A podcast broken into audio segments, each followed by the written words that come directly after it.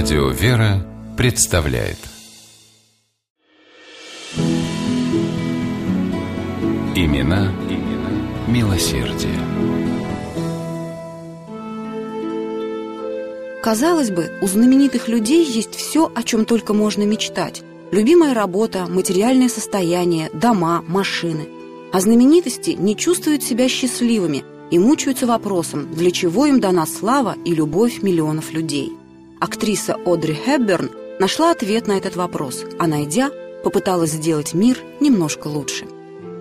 Одри с детства знала, что такое нужда. Она росла в Голландии в годы Второй мировой войны. Холод, голод, болезни, расстрелы родных. Будущая кинозвезда прошла через все это и сама выжила лишь чудом. Потом были учеба, роли в кино, известность, рождение сыновей, покупка поместья в Швейцарии, которое Одри назвала мирным местом, и куда она приезжала в перерывах между съемками. Здесь Хепберн однажды решила оставить профессию и посвятить себя сыновьям. Здесь же, спустя годы, приняла другое решение и считала его самым важным в своей жизни. Актриса стала послом доброй воли в организации ЮНИСЕФ, детском благотворительном фонде ООН. Приблизительно 100 миллионов детей живут и умирают на улицах. Теперь мне ясно, для чего я стала знаменитой, говорила Хепберн. Сначала она участвовала в благотворительных балах и концертах. Потом поняла, что это помощь наполовину, и к реальной пользе она отношения не имеет. В 1988 году Одри собрала вещи и улетела в Африку спасать незнакомых детей. Когда-то, 30 лет назад, она уже побывала в Конго. Там снимался фильм, в котором актриса играла монахиню, лечившую людей во время войны. Но то было кино. Настоящая жизнь начиналась только сейчас, когда самолет приземлился в аэропорту Эфиопии. Одри сопровождала гуманитарный груз для жителей голодающих деревень. Увидев местных ребятишек, актриса расплакалась, а взяв на руки одного ребенка, почувствовала, что он невесом.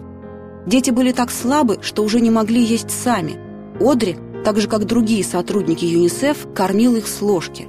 Коллеги были уверены, после увиденного в Эфиопии актриса откажется от роли благотворителя, но роль вышла из берегов, и Хэбберн жалела только о том, что не занялась этой работой раньше. Она стала летать по миру, выбирая самые опасные и бедные страны – Венесуэла, Эквадор, Гватемала, Вьетнам – Машины с продуктами и лекарствами ездили по заминированным дорогам в сопровождении разведотрядов.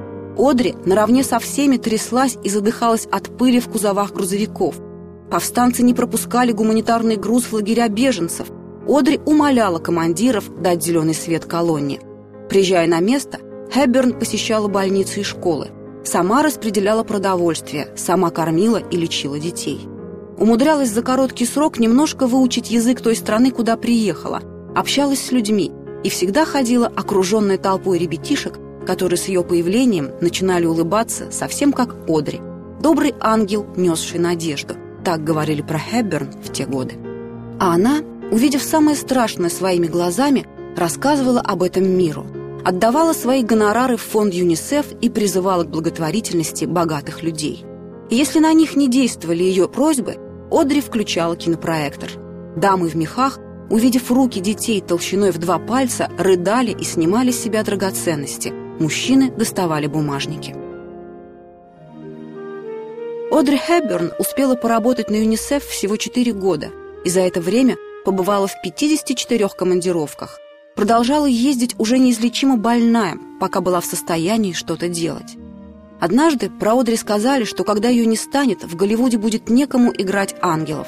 Ее последней работой в кино и стала роль ангела в фильме «Всегда». У персонажа Одри были такие слова «Не растрачивай свою душу на поступки, совершаемые ради себя самого, но только на то, что делается ради других». Одри Хэбберн ничего не играла, произнося этот текст, ведь это был и ее собственный, выстраданный девиз. Имена, имена милосердие.